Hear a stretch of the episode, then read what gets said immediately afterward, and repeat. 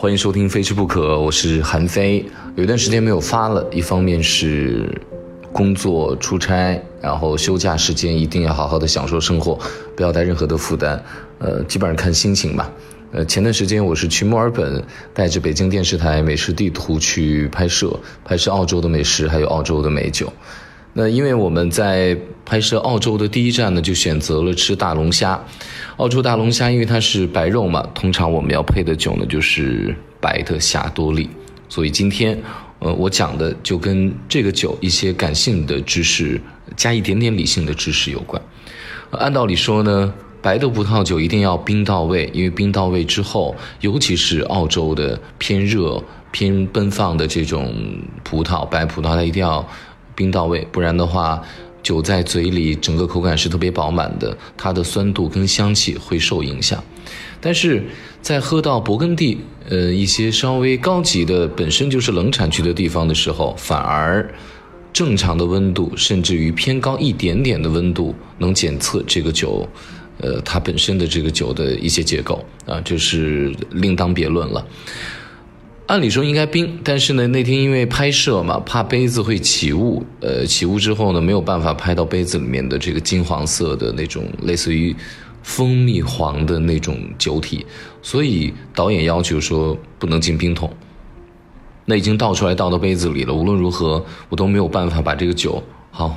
我喝一半再灌到瓶子里面，然后再去冰桶里面冰，呃，没有办法，所以我当下就只有两个选择了，第一个。我忍住它的这种肥甘厚腻硬核。第二个选择，我把冰块直接扔到酒杯里面，让它和酒直接结合，然后迅速来降温。但实际上，这是一种对待好的酒不太公平的办法。为什么？呃，因为你如果在速度稍微慢一点点的话，这个酒体和香气会迅速因为冰的化解，然后呢垮掉，然后它就会迅速的稀释。这种感觉对于一个好酒而言是不太公平的，尤其是如果你喝到了，呃，旧世界的一些酒，比如说喝勃艮第的夏多丽，那本来老酒有时候就很脆弱，它可能就是经不起这样的摇晃，经不起这样的特别强的这种刺激，你可能一下把它就击垮了。这种冰化掉之后的稀释。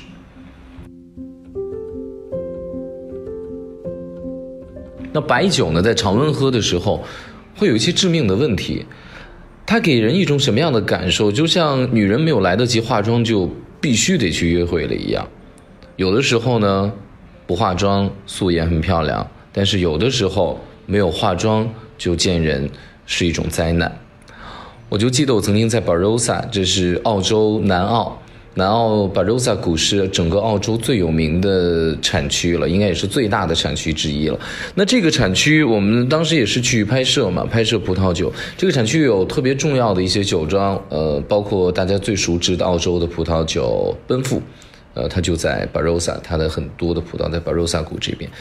那我们在那个地方拍摄，那天我是带了一瓶酒要去他的老家，也就是生长的葡萄藤的那边去喝掉这一杯酒，而那天还真的就喝的是夏多利巴罗萨谷，非常的热，葡萄的成熟度呢通常比较高，它就是葡萄的甜度本身就比较高嘛，也是比较热情奔放的香气四溢的那种感觉，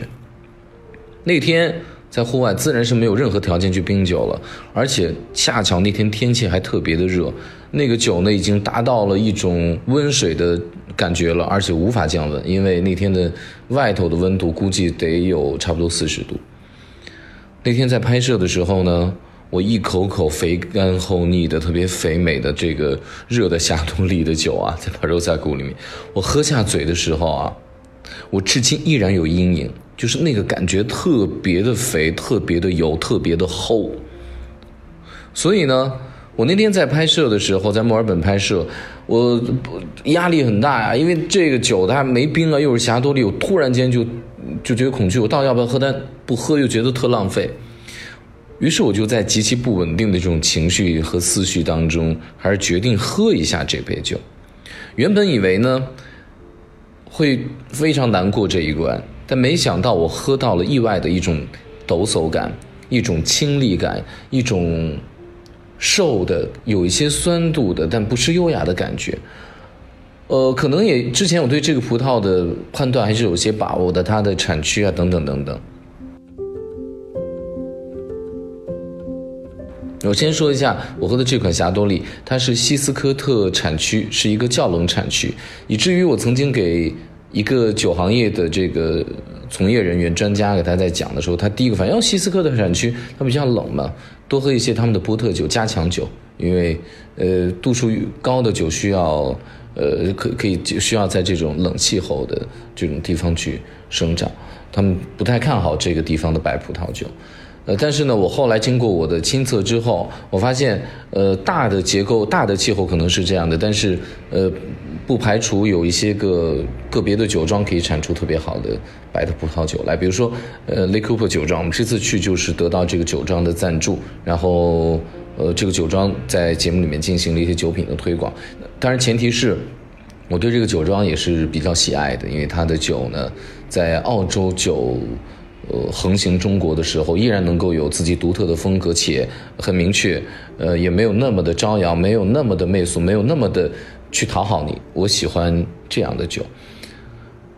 我跟大家说一下，我喝的这款霞多丽没有冰，我觉得跟它的单宁足够强大有关系。呃，有可能这个单宁是来自于它新的橡木桶，因为新的橡木桶很贵哦。然后新的橡木桶，它的这个。越新的橡木桶，它单宁越强。那橡木桶呢？呃，一般使用三年还是不错的。呃，到五年之后呢，这橡木桶就很老了。很多时候用五年以后的橡木桶去陈酒的话，你还不如不陈。为什么？因为橡木桶的透气性很差，有可能会让酒变得更糟糕，不利于酒的在桶里的陈酿。所以，呃，它单宁也很弱，也没有这个新桶的这种。橡木桶能赐予酒一些强结构，把酒变得更美好的这种作用在了，所以橡木桶尽可能的是要新。当然，呃，whisky 啊，包括一些加强酒啊什么，它不一样，它可能有的是需要老桶的那种质感不一样。但是就是就我们说的这款霞多丽的白葡萄酒而言，它肯定是过新桶，一定是比较相对来说比较好的。而且我在猜测，还有一种可能就是酿酒师可能会把这个霞多丽葡萄的皮没有直接扔掉，皮也在这个酒当中去沁皮了，所以它的结构足够的明显，几乎没有什么不太让你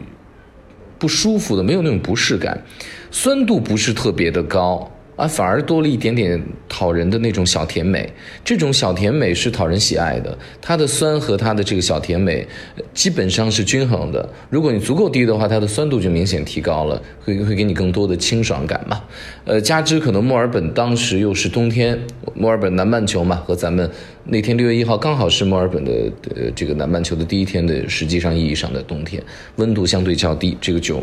没有在高温下。给你极强的那种不适感。那说到了这个单宁，顺便给大家就再讲一点点这个小知识，就是葡萄的这个紫红色呢，主要是色素，有一点点单宁，但是不太多啊。很多人以为就是单宁就是葡萄的那个颜色是单宁，不是的。呃，尽管单宁它本身有一点点小小的颜色啊，所以说这个。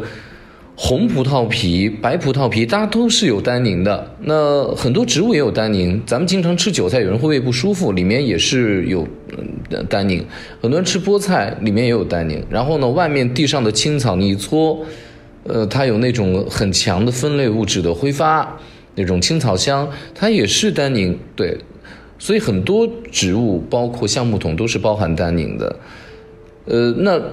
这个酿葡萄的时候呢，一般红葡萄呢是带着皮一起去酿的，白葡萄经常是不带皮的，所以大家会觉得说白葡萄酒是可以直接喝的，因为它几乎是没有什么单宁，即便是过桶的话，通常也都过得还是比较浅的嘛，因为它给你服务的就是让你开胃，一般前菜的这个菜呢配白酒的，一般也都是比较淡的，不需要那么强的这个单宁，嗯，另外呢有单宁的话。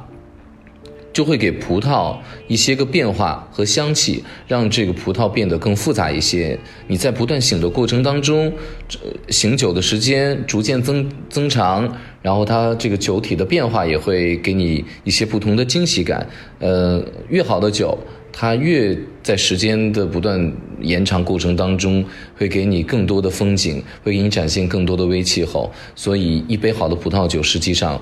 他就带你旅行了一次，让你去感受了一下这杯葡萄酒它所生长的那个地区，它的这个一年四季的变换，它的那些个风土的感觉，呃，你逐渐的是能够从里面感受出来的。所以呢，有的时候我们说要晃杯嘛，哒哒哒晃一下杯，晃杯呢实际上不是装，不是装优雅什么的，实际上就是给丹宁多一些时间。你多晃它的话，它就能和空气多拥抱，这样是有助于醒酒，有助于。它很快的放松下来，然后有一些个更多的层次和变化给你的。那另外呢，我们有时候也要闻。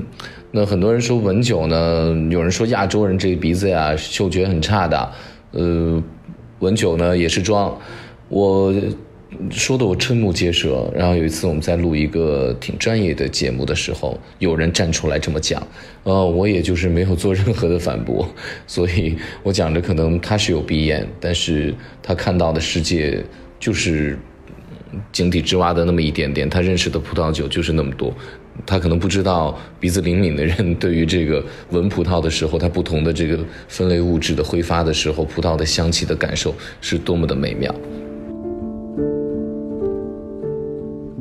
对于澳洲的这个霞多丽呢，我有两次极大的改观，一次就是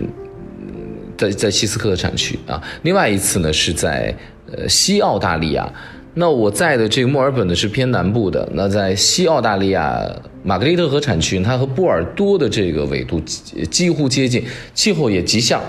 呃，我也是好几次专门到玛格丽特河，然后去找酒。我特别喜欢的其中一家酒庄叫 Vas Felix，他们家的是一个女酿酒师。那天刚好跟别人又聊到这女酿酒师，我们觉得女人有时候那种天生的稳定感、踏实感特别好。就是她觉得，既然我们这儿霞多丽，它的生长环境各方面跟波尔多很像，波尔多的又那么好，那我就完全用波尔多的方式来酿。这儿的霞多丽，我们可以用勃艮第的方法来酿，就是我跟你做的很接近、很像。但跟好的酒很接近，但是同时我又价钱没有你那么贵，于是我这个酒就会更加的平易近人一些。这是一种，嗯，情商，一种拿来主义啊，我觉得也挺好的。我记得我在 West Felix 酒庄在喝，呃，霞多丽的时候，那天日头非常的高，非常热，因为澳洲几没有云的时候，几乎阳光是没有臭氧，它直接晒给你会晒伤的，对，长时间晒会得皮肤癌的。然后那天我就喝了一款冰透了的霞多丽，我当时就特别惊艳，我就站起来了。因为带我去的这个林林呢，我以前自己去过，林林他是这个 West Felix 的经销商，他告诉我说，讲了这个女酿酒师的这个，他整体的这个故事，我觉得特别好。嗯，他就是。呃，给你一种极强的惊喜感，就是你没想到在玛格丽特河会有这么接近于勃艮第风格的清瘦风格的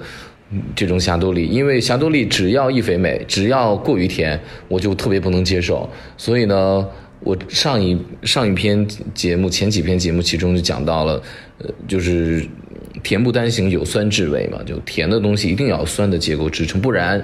就就非常的媚啊，非常的无质感，非常的不高级啊。另外一个就是这个西斯科的产区 Le Coupe 酒庄的霞多丽，这是第二次让我对澳洲的霞多丽产生大的改观。当然，可能以后还有，因为我还没有把澳洲所有的谷每一个酒庄都走得非常的彻底，我只是大片区的基本上都去了。那与这个酒庄实际上我有相识了一段时间了，在四月份的时候呢，我去了一次酒庄，那个时候刚是秋天。我有机会第一次喝到酒庄的霞多丽，尽管认识多年酒庄的霞多丽，我是第一次喝到。